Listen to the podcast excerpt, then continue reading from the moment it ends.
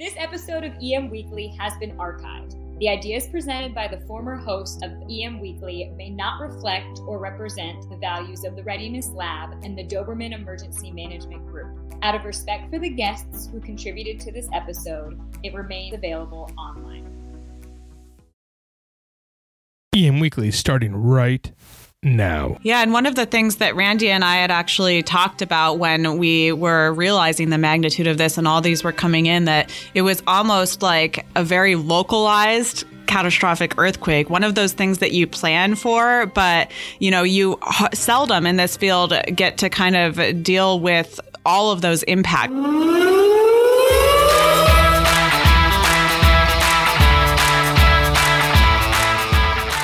Welcome to EM Weekly, and this is your host, Todd DeVoe. And this week we are talking about the Thomas Fire, and it's the largest wildland fire in California's history. And uh, today we have with us two emergency managers from the California Office of Emergency Services, so Cal OES, and talking about the, uh, the Thomas Fire and also the uh, Montecito uh, mudslides that occurred just shortly after uh, after that. We're going to be talking a lot of a couple different topics in there about the response, about messaging, uh, things like this. I, I think you guys are going to really enjoy the show. But before we get into the show, yes, I can now officially announce that we have a new platform with EM Weekly.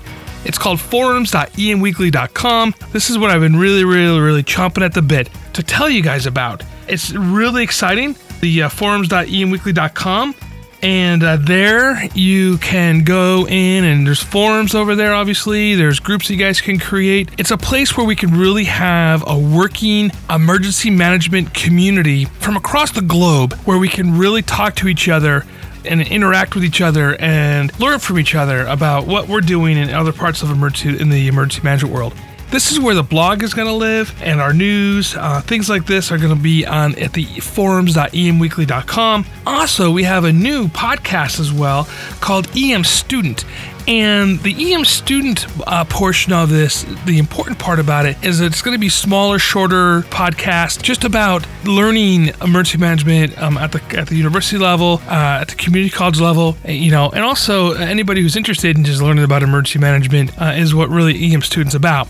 And here we're going to be bringing in professors uh, from around the, the world of emergency management to talk about what they expect, uh, what they're looking for in emergency management, some of the trends that are happening, some of the studies that are going on, and even just some simple stuff like, hey, how to do your resume properly and how to, how to proper how to carry yourself in an interview, you know, networking in that way and, and how that works for you. That's what EM students really all about. And so I'm excited to have that that podcast going out as as well. And uh, check it out. I mean, you know, yes, it says called EM student. However, like anything else, everybody can take a listen to it. Let me know what's going on there. And if you guys have any topics that you think students uh, want to hear, or if you're a student yourself and you want to hear about something, again, go to Ask Todd and, and, and put that out there, and we will uh, find the information for you, and we'll discuss it and put it out there for everybody to learn from from, and that's what it's about growing this community. EM Student is the beginning for the students that uh, really need to have our help and as mentors and as uh, as practitioners in emergency management to help them through that process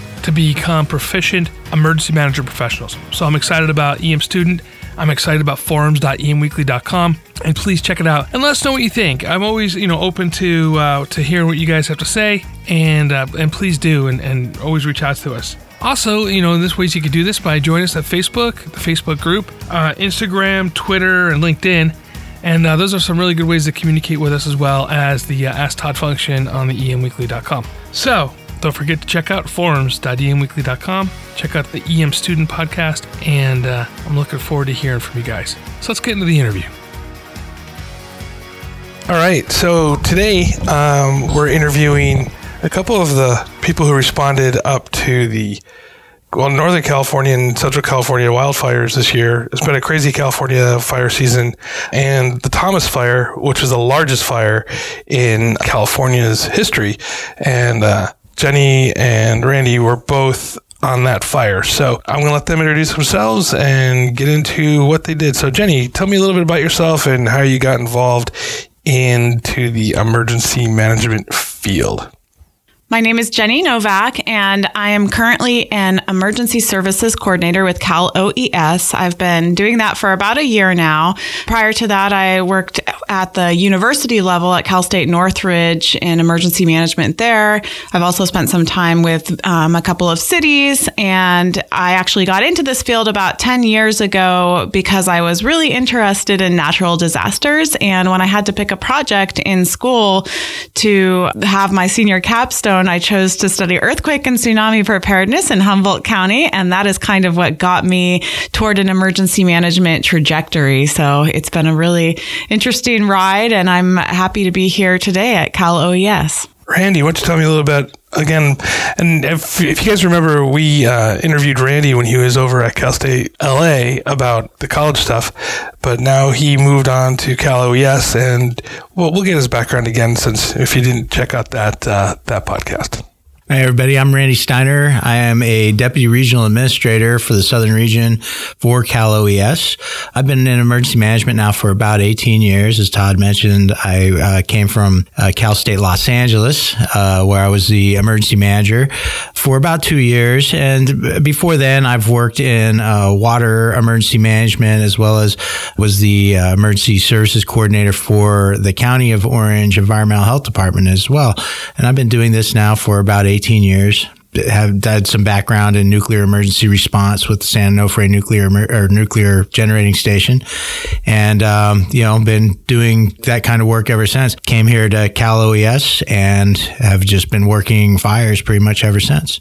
So Randy, I, w- I want to start with you because I love the background on the fact that you started Cal OES pretty much like the day the fires broke out, and I just and I remember you, uh, and I remember you saying, "Hey, you know, I thought I was gonna come in and be able to slide in and have a couple of weeks where I can kind of get my hands around things." The next thing you know, you're deployed. So why don't we start with that story because I think it's outstanding. People can really relate to it. Yeah, it was interesting because when I left uh, uh, Cal State LA, I took the weekend off and I, I took the next Monday off. And I remember going out early in the morning and there was smoke going over our neighborhood because the Canyon 2 fire had just started.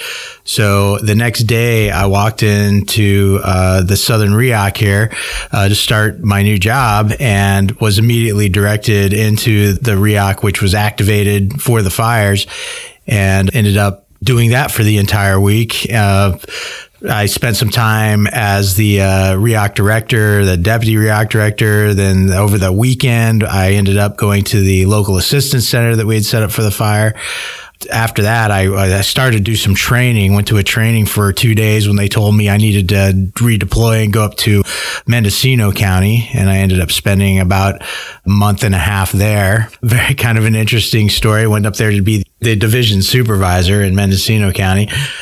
I went up to yeah, Mendocino County to be division supervisor, and was there for about a month and a half, and the last day of my deployment, some friends of mine decided to go out and have some dinner. And I remember on our way out, uh, the door pretty much to go out there. I looked at my uh, my phone and there was an alert that there was a 50 acre brush fire in Ventura County, which was not untypical by the time we got to dinner, I looked at my phone again and that had become a 2,800 acre brush fire. And at that point in time, I realized that I probably wasn't going to actually be demobilizing. Driving down, back down to Southern California from Mendocino County, I uh, remember passing probably a hundred or so type three engines that were all heading down to Ventura to fight this fire, which at that, by that point had, you know, burned all the way to the ocean. The, the, the Thomas fire, I mean, it was such a, a, rapidly moving fire. So back down to Southern REOC, spent two days down here with in the, in the REOC, which was activated and then got mobilized up to Ventura County to uh, work the, uh, the recovery for the Thomas fire and I've just come back off of that. So I'm finally going to be able to do my job as a deputy regional administrator, God willing. wow. Yeah. I mean, for those of you that are students and listening to the podcast, try to figure out what you actually do as a emergency manager. These are one of those things where you go, "Yep, I'm not going to go home for a while." So have your bags packed and ready to go. So, so Jenny, let's. What's your story as far as now? Again, Jenny's pretty new to the state and it's trial by fire, literally, right? So, what happened with you and you getting your feet wet here, and then now you got to the fires? Well, yeah. So my first six months or so here were were fairly uneventful. Um, I remember being like, I came here to be in response, and there's not really anything happening, and I felt like I wasn't really getting that experience I had come for. And it was that second week in October, I was actually up at the CESA conference, which was in Yosemite, and there were several of us that were at that conference. That's the annual California Emergency Services Association conference, and it was was that Sunday night going into Monday morning, I think it was October 9th, when the fires started breaking out in Northern California. And we heard about it like in the middle of the night. And right away, people had to start getting recalled. And I ended up getting recalled the next day because of the Canyon 2 fire that Randy mentioned that started that same week here in Southern California. So that was really my first major response here with Cal OES. And I was in the REOC. I think I was the situation unit leader for that one for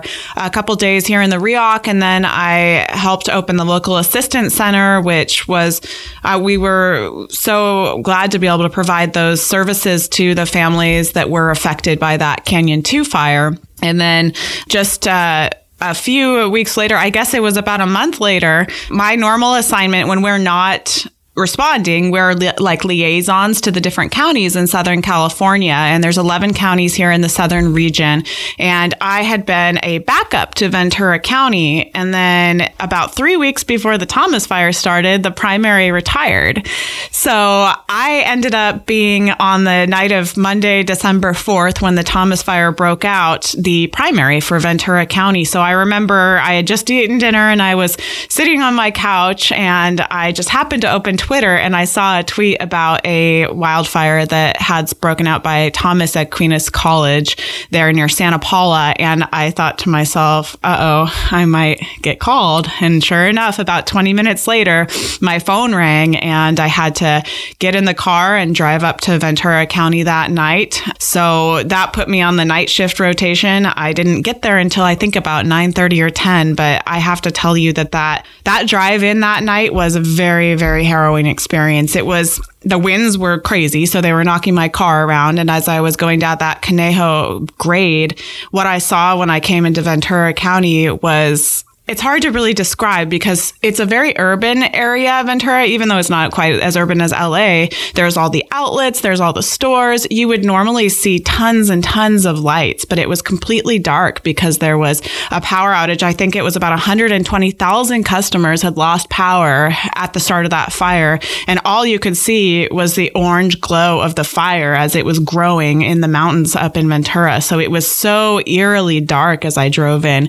And as I got off the freeway, there were so many stoplights that were not working. It was like actually a pretty dangerous driving situation. And, you know, with the winds, things, debris was in the roads from the winds knocking everything up. And I got to the EOC and it was just uh, pretty chaotic that first night because everybody was we we knew that there was a red flag condition, but you never really expect it to take off the way it did. And I mean, this was the largest fire that Ventura County had dealt with in a long time. I mean, it, not immediately, but it quickly became that, and the it just moved quickly. It started in Santa Paula and moved into the city, and there were people working with me there in the EOC whose homes were threatened, and a couple of them did lose their houses. So starting that night put me on a graveyard trajectory for the rest of the week. So I, I worked uh, five graveyard shifts in a row at the start of the fire, and, and we were activated for 17 days. So I original or eventually got onto days, but it was an intense first night deploying up there for the Thomas fire. What was the mood of most of the emergency managers that were working in the EOC during this event? And either one can answer.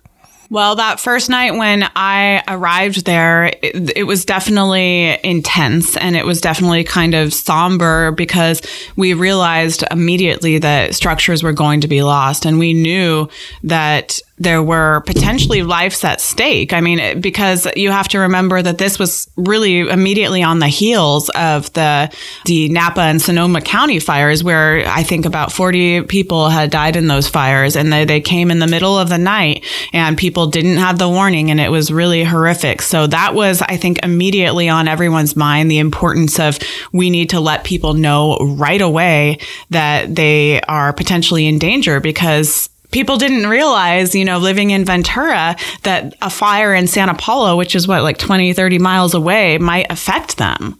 So we really felt the pressure to get the word out immediately. And we, well, Ventura County's team did an excellent job at really getting on the alerting and they issued a wireless emergency alert for people in the area, letting them know to get out now. And so many people went to shelters that that first night there were 28,000 people that were evacuated right away. And that number grew over the next couple of days. But immediately it was chaos for people and it was intense for the emergency managers as we were making these decisions, which we knew could have a, an impact on whether people lived or died in this fire.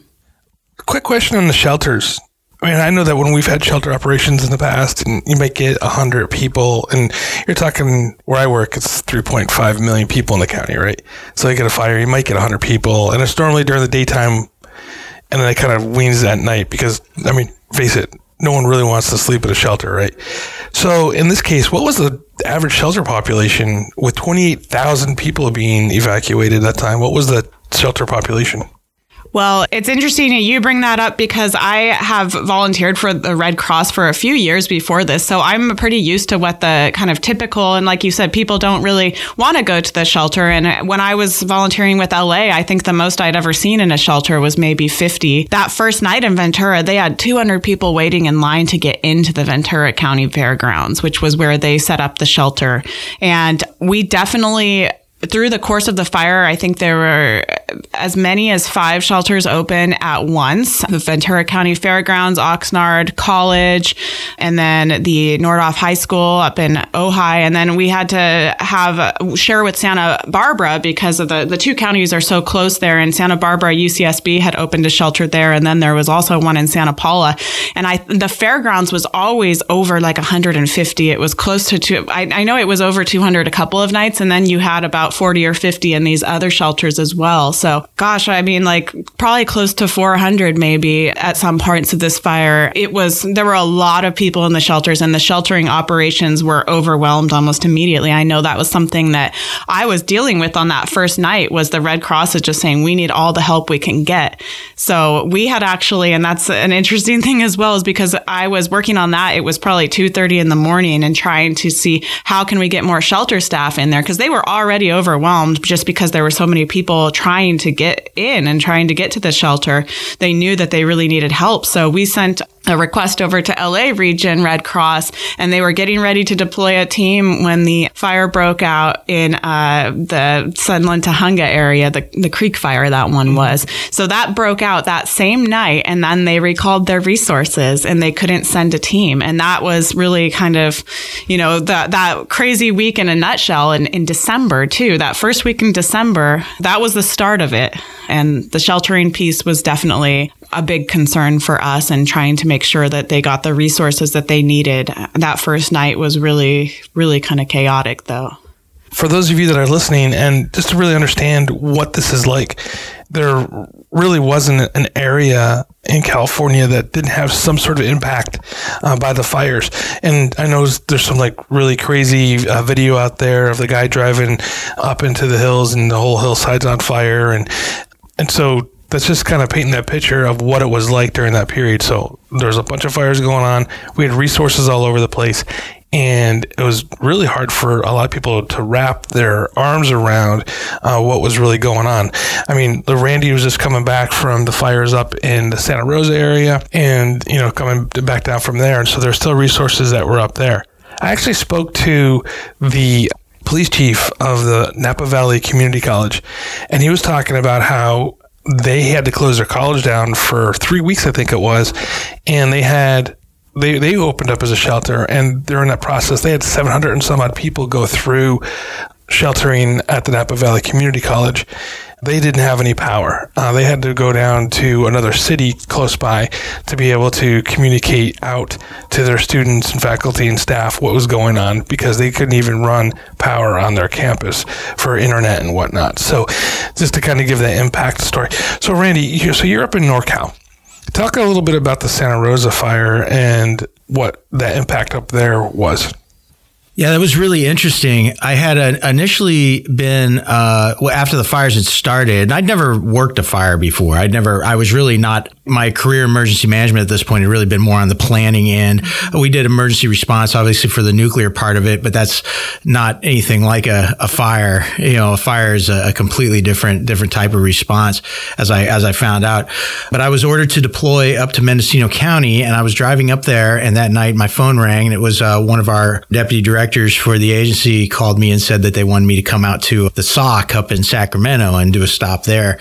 So I ended up going up there and meeting a bunch of people in the, the state operations center. And I was transferred over to Napa to help out with one of the regional deputy directors who were working the response for the entire Sonoma area for the fire. And we were staying in Napa at the time because there were no hotels to stay at in Santa Rosa because of all the evacuations that had occurred.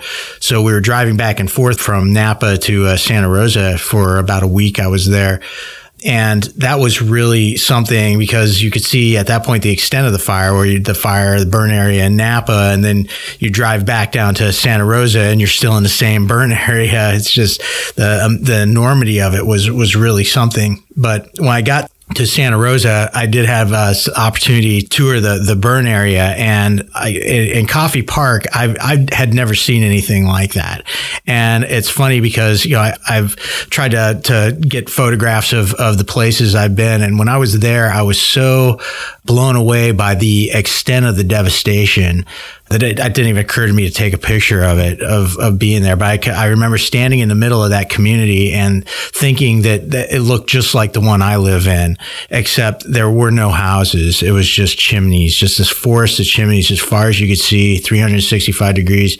And I'd never experienced anything like that before. And it was really overwhelming. I, I even to this, this day, I'm, I say I, I just can't couldn't get my head around it. You know, that just the, the level of the destruction was the likes of which I had never seen. And that smell of that smoke that was still in the air, it's, you know, eh, that, that's something that really stays with you so I, you know, I toured the, the Coffey Park area the Mark West Springs area, which was also equally devastated. I mean, nothing survived. Nothing. There were no houses left standing in any of those areas. From there, I was deployed back up to Mendocino County to become the division supervisor up there. And Mendocino is a very small county. Had never seen anything like this before. Uh, they, they, did a great job. The people in Mendocino are, are, are, just remarkable people. The area that got burned was up in the Redwood Valley uh, area, up this this area called Tom Road was the the majority of it, and the devastation there was was equally horrific. You know, the, the it's a very rural area up there, and it, once again, everything was destroyed in the path of the fire. There were no no structures or very few structures left standing up there where the fire went through. There were there were none. That's where that that little boy was killed. Uh, you know, going up the the road where he was. You know, seeing the family's car still there burn out, and just kind of reconstructing in your mind what had happened that night, and seeing seeing the, the, canopy of trees and how the fire would. I, I remember seeing video from a, a, police car going up that same road the night of the fire, and you could you could easily see that standing there, you know, weeks later, and just how how just horrifying that had to be. You know, that was kind of how where I where I cut my teeth on this whole type of response, and you know, it was it obviously deeply uh, affects you when you see it for the first time, and you know, you might think that as responders doing this over and over that maybe eventually you get used to it. And I can tell you from coming back down to the Thomas fire, you just, you just don't. You know, each one of those homes represents a family and seeing it on one occasion, a single occasion of a home being burnt down is, is, is deeply impacting. But when you see it multiplied by hundreds of times, it's really something it's that, that impacts you deeply when you, when you really think about all those families and how just utterly devastating fire is and what it does. It leaves nothing. It leaves nothing. It takes everything. When we went down to, uh, when I did finally deploy to Ventura, it was funny because Jenny and I had, had been corresponding and the time that I was, I was, had been deployed up north talking, you know, business and what had been going on. So the, I think the first time I, I saw her after not being or coming back from that deployment was in the EOC in Ventura. And uh, when I got deployed up there, and we took a tour, a drive of the burn area, and it was still closed to the public. The homeowners hadn't even had an opportunity to go up there yet. And we went to go survey the damage up there. And uh, once again, it was just incredible the level of destruction that had occurred. Equally incredible was the lack of the loss of life, that the people were so good at listening to the evacuation orders and that the messaging that was delivered that night was so spot on by the county of Ventura that they got everybody out of there. And it's just when you go up to that area, and I'm sure Jenny agrees with me, that how nobody was killed in that that fire was was just an absolute miracle. I remember talking to a uh, Ventura County sheriff who was in Santa Paula when the fire started getting out of control. They realized that it was moving west and that they needed to start getting evacuations going. And he said he was driving down Foothill Foothill Road towards Ventura and looking out the side of his car, going full code three, hauling down the road, and he could he was saying he looked out the side of his car and the fire was keeping up with him as he was moving moving. So if that gives you any kind of visual of how just intense that fire was and how fast it did what it did. It the destruction, the main part of the destruction it did in Ventura, it did in something like 12 hours. Mm-hmm. I mean, it was it was just an incredible fire the way that it it moved and operated. And it was it was really, you know, something to see. Once again, it's not something you ever get used to. All right, let's take a quick break here. Um, let's hear a word from our sponsors. And then when we come back, I want to talk to you guys about the messaging. And I really want to get a little controversial area here, obviously, with the whole Montecito thing. And, and uh, let's talk about that when we get back. Emergencies happen, whether they're related to medical emergencies, threats of physical violence, weather related, or other. One of the most difficult things during an emergency is to find help and quickly and efficiently communicate with all parties, regardless of whether you're an administrator, law enforcement, or the end user. With Titan HST, we help to store time by creating high tech yet simple to use mobile based applications that connect you with the people who can help you. At Titan HST, we believe in the power of people. The modern emergency manager wears a lot of hats, so how do you also fit in the needs of your exercise program? It is a matter of time, and how much is your time worth? A lot. TTX Vault is the answer to getting some of that time back. We offer pre assembled tabletops, drills, and functional exercises spanning NIMS, hospitals and healthcare, special operations, and more, all coming from the archives of the Blue Cell. Get a jumpstart on the exercise process and visit us today at www.ttxvault.com. Hi, this is Todd DeVoe from EM Weekly. If your company is in the emergency management and response space, EM Weekly is a place for you to advertise.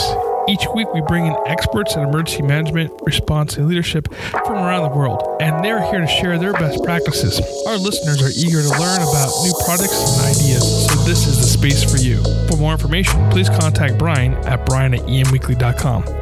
Hey, welcome back from that quick break. And thank you all for uh, uh, listening to our sponsors. And when you guys reach out to them, let them know that uh, you heard them here on EM Weekly because we can't bring you uh, this type of quality uh, uh, podcast without those without the support of our sponsors. So uh, again, thank you so much for uh, for listening, and let's get back. So before we went on break, we I wanted to ask the question regarding the idea of messaging and then also what happens when people get kind of for lack of a better term burnt out no, no pun intended uh, from from evacuating in Montecito so well I can say that uh, you know emergency messaging is a continuum. It doesn't just occur at the beginning or in specific parts of a disaster. It's something that goes through the entire process from response into recovery and throughout that entire process. And the probably the biggest issue with, with emergency messaging, particularly, is the continuity of message and that consistency of message. That's probably the greatest challenge that emergency management agencies have is making sure that everybody's hearing the same thing. You know, what happened in Ventura, and I wasn't there, maybe Jenny can speak to this more, was the night of the fire was the way that message was crafted and how it was sent out and the time that it took to get that message out was critical to, you know, getting people to, to move and to get out of that, those dangerous areas. And the, the county did a, an excellent job in that. Maybe Jenny can speak a little more to how that message was crafted and how that happened. Yeah. So in Ventura County, they have very specific protocols and they've trained pretty extensively to make sure that their staff are able and feel comfortable to send uh, these emergency messages both through the wireless emergency alert system, which is like the Amber alerts that you get on your phone, and their own opt in system, which they use a program called Everbridge to send those notifications out. And the night of the fire, I mean, they hadn't actually, even though Ventura County has had the capability capability of sending the wireless emergency alert, which goes to all cell phones in the area that's targeted for since the beginning, since the inception of the program. So I think several years, five or six years maybe since that program's been around, they had not ever pulled the trigger on it and used it yet. But that night they knew that this was the time. They did not want to be, you know, you, overusing that because there is people can just turn that off if they feel like it's annoying and it's not going to be useful. So they are very careful about when to use it, and they knew that that night eh, with the Thomas fire, that was the time to use it. And it was sent it looks like 11:21 p.m. and the alert on the wireless emergency alert said fast moving brush fire between Santa Paula, Ventura, Ojai. Go to Ven- readyventuracounty.org, which is where we were keeping all of the information about the wildfire. So that gave people a notice that the fire was moving quickly and what kind of general area it was moving in because it was going so fast. It wasn't very specific area because it was moving on all fronts and where they could go for more information. So their philosophy is always that they want to make sure the messaging gets out at a time that, you know, it, that it's, it's urgent. So they want to not be sending messages like 24 hours in advance that we want you to evacuate tomorrow. They want to be sending messages out right when you need to go. And that's reflected in their um, policies for the flooding, flash flooding that might occur after the fire now, that's something that they've worked out. They're only going to send these alerts when they've determined that people need to get out and they need to do that now. So they sent that alert that night and they always want to make it actionable too. You you don't want to make it vague, which I think is can be a problem in in sometimes different agencies using these alerts. Um, Randy and I both came from higher ed, and that's a really critical part of working in higher ed emergency management is the notification. And you don't want to just send something to everybody where you're not specific about what they should do, because then you're just going to create this sense of oh my oh my gosh, you know something's happening, but what do I do?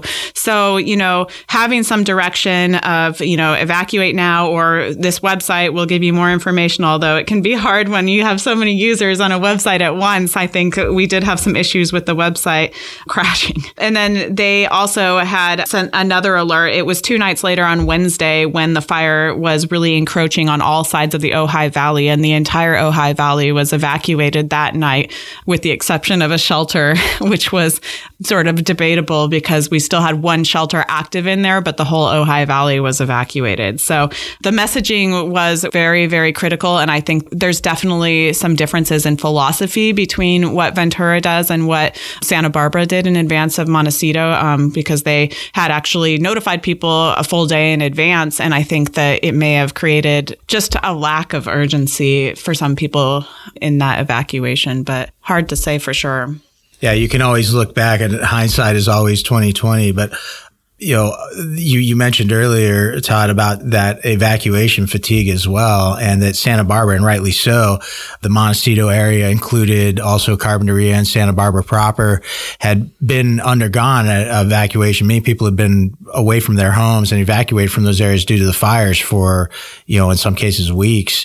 So yeah, there is that issue of evacuation or, or, or, messaging burnout that occurs. You know, we experienced that experienced that in Orange County from the the Santiago fire, the Santiago Canyon fire several years ago. That the there was a definite issue with debris flows, a threat of debris flows in that area, and the county learned that they really had to be very careful about when storms are coming, how to issue those evacuation notices because people would get burned out, and and eventually, you know, it's that cry wolf thing, and that's such a hard thing for emergency management agencies to to get a handle on. And it's, it's threading a needle you know I, of when do you pull the the trigger? What's the right time to pull the trigger on an evacuation? And it's really a difficult thing to do you know. And also you know the, the the differences between the voluntary evacuations and the mandatory evacuations and how you craft that message and and create the urgency of what it is that you want people to do in those areas and making sure that that people get that message.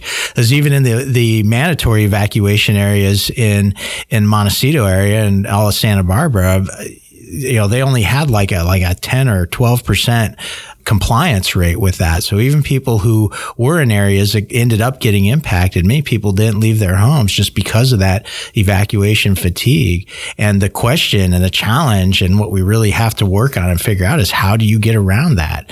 You know, uh, uh, what could have the, the county of Santa Barbara done differently? And there's, there's no good answer for that. And, you know, sometimes it's just, people have to understand what the risks are. And I think that part of what we're discovering in the Ventura area, you know, specifically with the, those the geology that's there, is they have uh, mudslide or mud flow issues, debris flow issues on a good year when there is no fire. But now that there's been this fire and all this denusion of the of the hillsides, you know, obviously they're looking at that a lot more carefully and they're really starting to tweak those messages and those trigger points of when those messages go and where those messages go and which areas end up getting evacuation orders and which don't.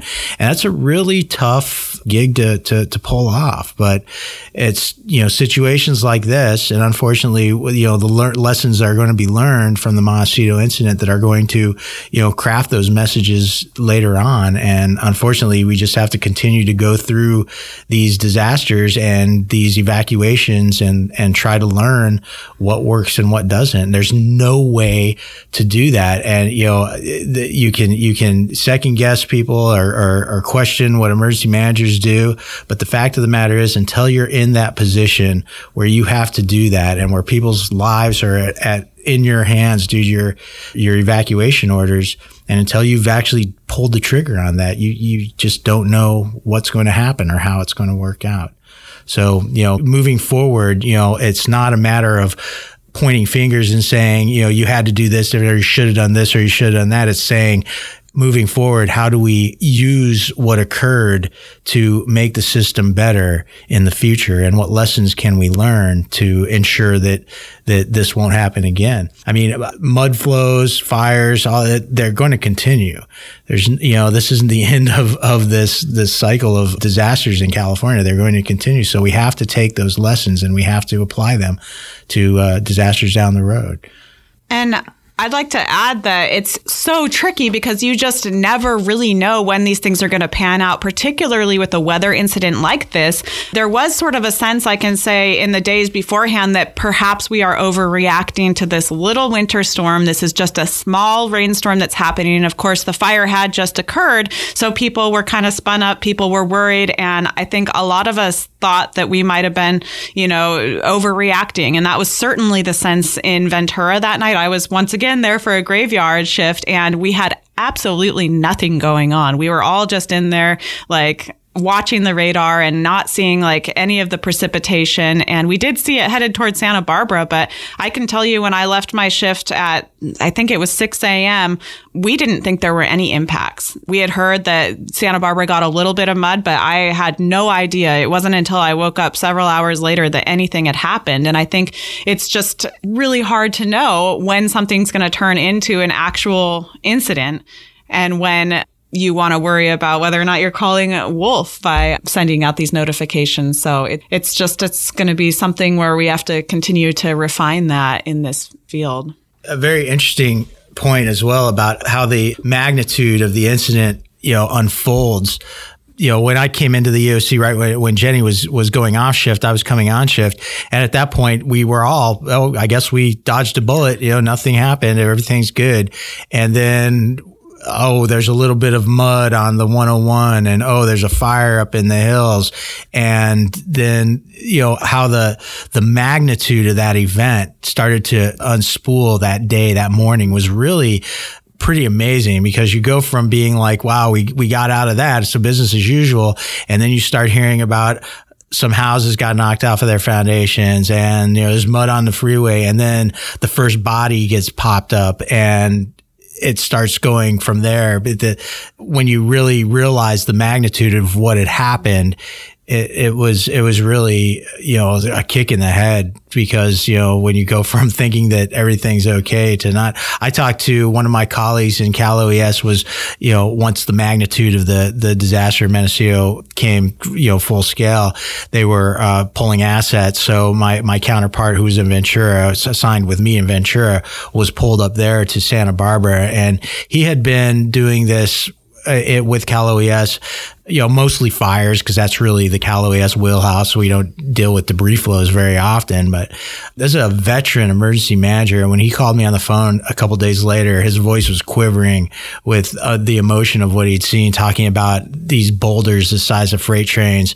doing 80 miles an hour down the hills and just going through everything that they encountered without pausing. And, you know, when he describes that, this, the level of what occurred. And that's how this, the magnitude of it came to me. It was in these little chunks of just like, wow, that was bad. Oh, wow, that was bad. And it just kept getting worse and worse and worse when you hear the story about what everybody went through up there. It was just really incredible. Yeah. And one of the things that Randy and I had actually talked about when we were realizing the magnitude of this and all these were coming in, that it was almost like a very localized catastrophic earthquake, one of those things that you plan for, but you know, you seldom in this field get to kind of deal with all of those impacts. So they had major debris impacts. They had a huge lifeline. The 101 was closed for what, like almost two weeks, I think.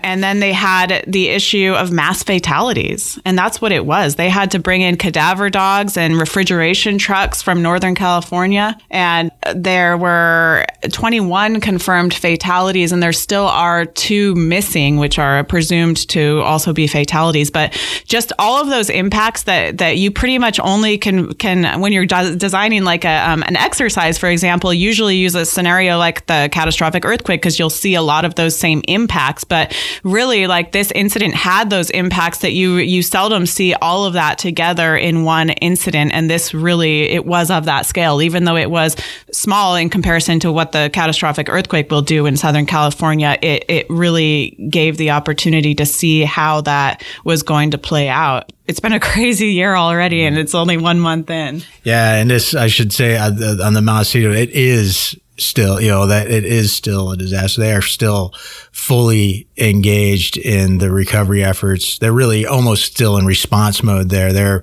are private properties that are still covered in mud and debris. But, you know, when you talk about the response going into there the next day, I mean, hearing the stories that have come out, you know, about uh, rescuers who had to use poles as they walked around these properties because the mud had covered swimming pools and they had to probe for where those were because if they stepped on top of them, they were going to go right through and, and sink. So the danger that, you know, of those events, I certainly didn't ever really consider the magnitude of a debris flow event or what it would be. I'd, I always, always, you see the, the, the videos of some mud coming down the street or, you know, sort of looking like a flood to understand really the magnitude of what one of those events can do and the destructive power of something like that is, is really eye opening as an emergency management professional. And the impacts that it had in the utilities, that was another thing that really struck me right away was it took out the water pipe that was feeding that whole area. So immediately you have that impact where where people are going to get drinking water, and that was something that they had to immediately put in place was a water distribution plan.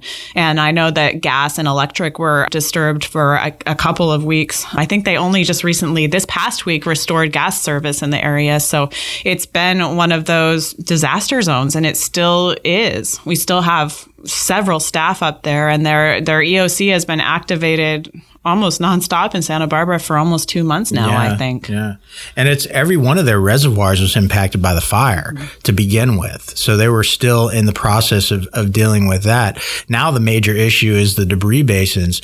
Are every debris f- basin that's that's in that region is, is full of debris. And they've been making the, this Herculean effort to get equipment and crews up there to clear those out. And that in turn impacts the recovery efforts in Ventura because we're in the process process now of doing the private property debris removal to get the burn uh, debris off of properties, which is hazardous material. So it's there's a, a, criticality to that as well. I mean, there's a the the Hawaiian Village apartment complex that burnt down in Ventura is a massive debris field, and the state as as issued permission to, to enter them into the debris uh, removal program as well, just because it sits on top of a hill. There's homes that haven't burned all around it. So there's all the possibility of all this debris coming from that site, which is all hazardous burn debris but getting the crews, our initial effort to get crews to enact this massive debris removal operation that we had planned and set up prior to the Montecito incident really kind of got off the rails a little bit because now all those crews that we were counting on being in the region to do that work were being remobilized up to the Montecito area to deal with this debris basin issue. Because those debris basins were critical. The fact that they had been cleared out prior to this storm happening and that the county of Santa Barbara had been so on top of that saved thousands of lives. Had those debris basins not been cleared out, thousands of people would have been killed. There's, I have absolutely no doubt about that. One other effect of this disaster that sort of highlights and underscores the interconnectedness of the region between Santa Barbara and Ventura is with the freeway being closed, so many of the people that work in Santa Barbara live in Ventura because the cost of living is cheaper in Ventura. So you immediately lost a lot of your your workforce. So if you think about police, firefighters, ambulance staff, they were coming off their 12-hour shifts and their backups, their relief were not there because they couldn't get there. It was 5 hours to drive around around if, if you were going to try to get up there through another route, because 101 is really the only route. So, what was really interesting to see is because that's something that you don't think about as much. I mean, when you have so many other issues the water, the mass fatalities, the debris, staffing is a huge issue that, that a lot of people don't plan or exercise for enough, I think. Um, and in this scenario, we really saw that play out. And one of the things that was really cool to see come together was voluntary agencies in Ventura kind of stepping up to the plate to try to get resources together. And there's actually a group that had reached out to private pilots in Ventura to see if they could help out. And it ended up being that they were able to fly critical staff up into Santa Barbara and just private pilots that volunteered to do that. And I think that it's really for me so fascinating and and heartwarming to see when a community comes together like that to be so resourceful and um, think of creative solutions to help one another. And, th- and that whole region, just they're very connected to one another economically, geographically, and geologically. So it's been a wild ride. Yeah, Santa Barbara is one of those places where you can't get there from here right? You know, if if some, one or two of the, I mean, you can go with the 101 for a little bit, but I mean, yeah, you really can't get there from here. And so having the 101 cut off just really cut that entire city off from all support, not just from emergency managers and, and emergency workers, but uh, again, there was no supply trucks coming in there. I know that some of the grocery stores and stuff started running out of uh, out of food and water uh, for the people that lived in Santa Barbara. So again, this is like one of those things that the whole lifeline was cut off from that. Yeah, and you think about that, you know, they also had this this Herculean task of removing all that mud from not only the 101 but from all the roads in that area and the amount of equipment that they had to get in there to do that was an incredible operation and a lot of that equipment was down in the Southern California area which would have normally used the 101 as a route to get up there. So moving that equipment into that area that was, you know, cut off was really an incredible challenge and required some real innovation. And Jenny made a really good point just a second ago about exercising and how important, you know, exercising those kind of events are. I think we get, as we exercise for disasters, these, we get a little generic on how we exercise and the scenarios that we use or that we exercise about. And what a great you know, scenario for an exercise is that a major route is cut off. How do you bring resources into your area? Because that was the challenges that they had to do, not only with the, the airplanes that they were using, but, you know, the impromptu ferry services were, mm-hmm. pro- were coming up. Amtrak ended up adding something like two or three extra trains to go between Ventura and Santa Barbara just to bring those critical staff, you know, into and out of the area because the 101 was, was not accessible at all. That created a major challenge. So, you know, moving forward, I would I would say to any jurisdiction that transportation piece of an exercise is a really important thing to think about when you're planning those exercises and adding that into it. I had an interview with one of our sponsors, the Blue Cell, and we talked about exercises and training. And I mentioned the fact that a lot of times when we develop exercises as emergency managers going into for our jurisdictions, we tend not to give too many challenges. I think because we're afraid to fail, quote unquote, in the in the exercise. And I think we do a disservice to ourselves at times that we don't challenge the EOC staff about these type of things. And, and I think you're right, Randy, that we need to really pick up our pace on what type of exercises that we do across the board. Well, the other thing too is that we always exercise up to where the event occurs and then when we respond, and then all of a sudden we go, okay, exercise is over and the world is better. We really don't exercise recovery a lot. And I think we should do more work on, on exercising recovery than just response. I think we do response really well, you know, for the most part. I think it's the recovery portion of it that we really need to practice a little bit more. Do you guys disagree or agree with that? I agree with you 100%. That's, you know, the, the response part is really a minor part of the entire the entire event you know, I mean, obviously it's a very important part and it's when you're talking about exercises, that's where the action is and makes an exercise kind of interesting. But the bigger piece is the, is the recovery piece and understanding everything that occurs. I kind of joke about it, but thinking that, you know, I was never really that interested in, in recovery. I was always interested in response and, and operations. So I would, I would take those trainings whenever recovery would be part of those trainings. I would kind of space out and be like, ah, that's nothing I'm ever going to do.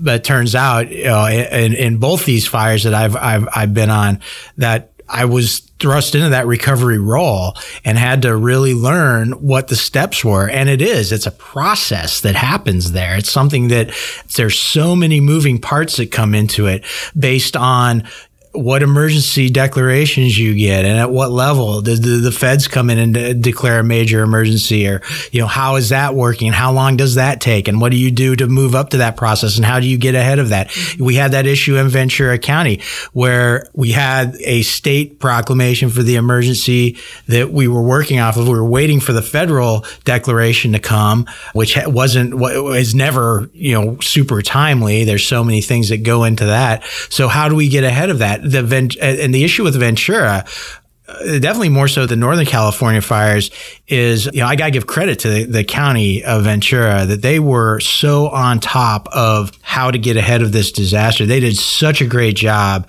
in their, you know, immediate planning for this that they really got ahead of it. You know, part of the recovery effort is the debris removal program that I kind of talked about earlier. It's a huge program. First of all, the it's it's a Herculean effort. You need massive resources to to do that that. There's a huge planning piece that goes to that, but it's also extremely important because all that debris is hazardous material and it has to be dealt with. You know, on top of the actual burn debris, we have the issue of household hazardous waste. So usually part of this process is to bring in DTSC or the EPA to come in and sort of do we call it a phase one cleanup where they go through and they remove all that household hazardous material. In Ventura, that process started nine days after the fire started.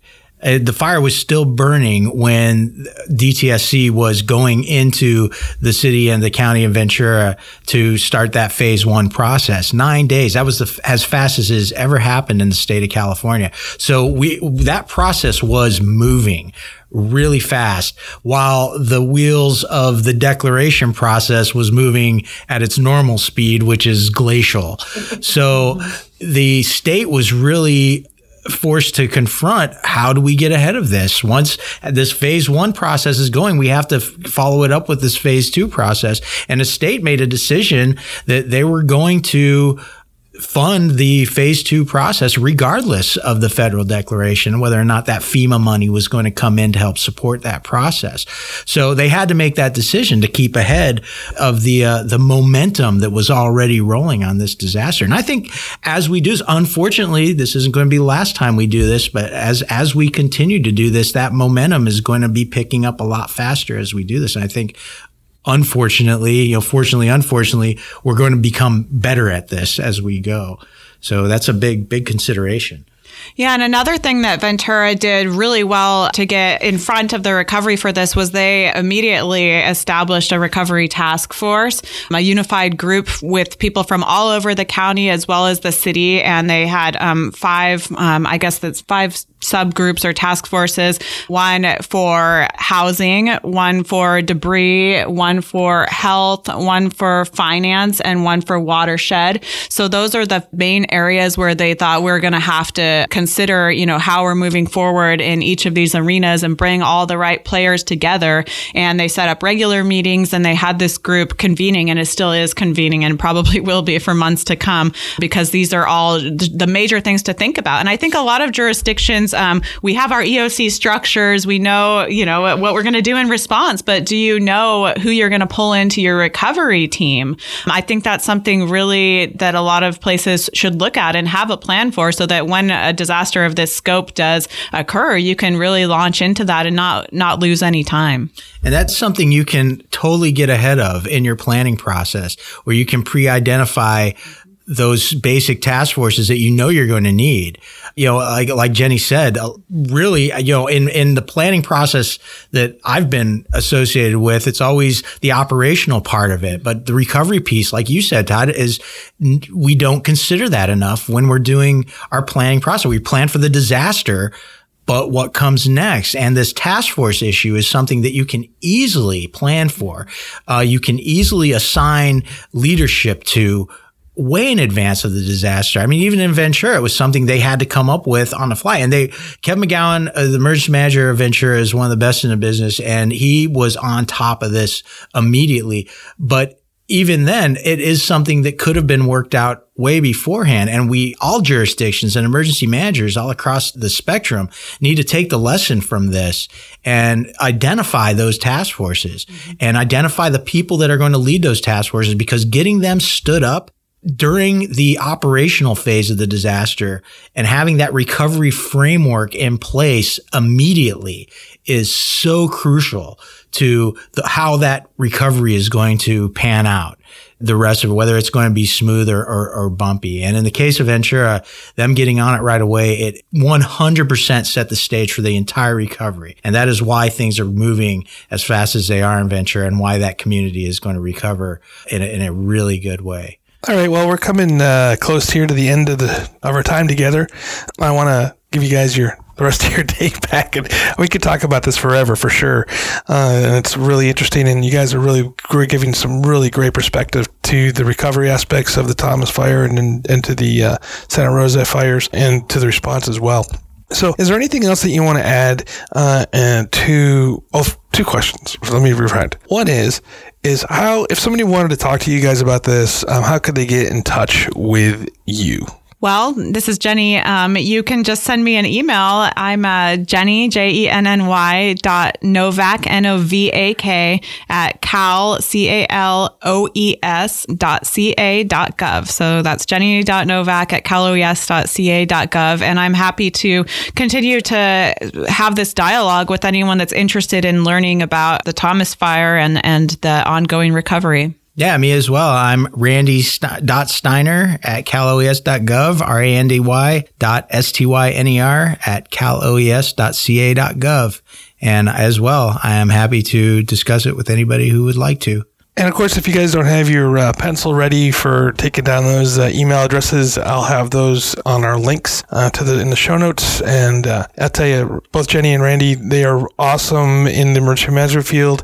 Uh, if you guys have any other questions as well, I'm sure they'd be happy to talk to you all about that. So, okay, now here comes the toughest question, and I don't know who wants to take it or if you guys both have one. Okay, what book or books or publications do you recommend to somebody in the emergency management field in response and or leadership and or recovery? I can take the first stab at that. One of my favorite books that I've read recently is called Extreme Ownership by Jocko Willink.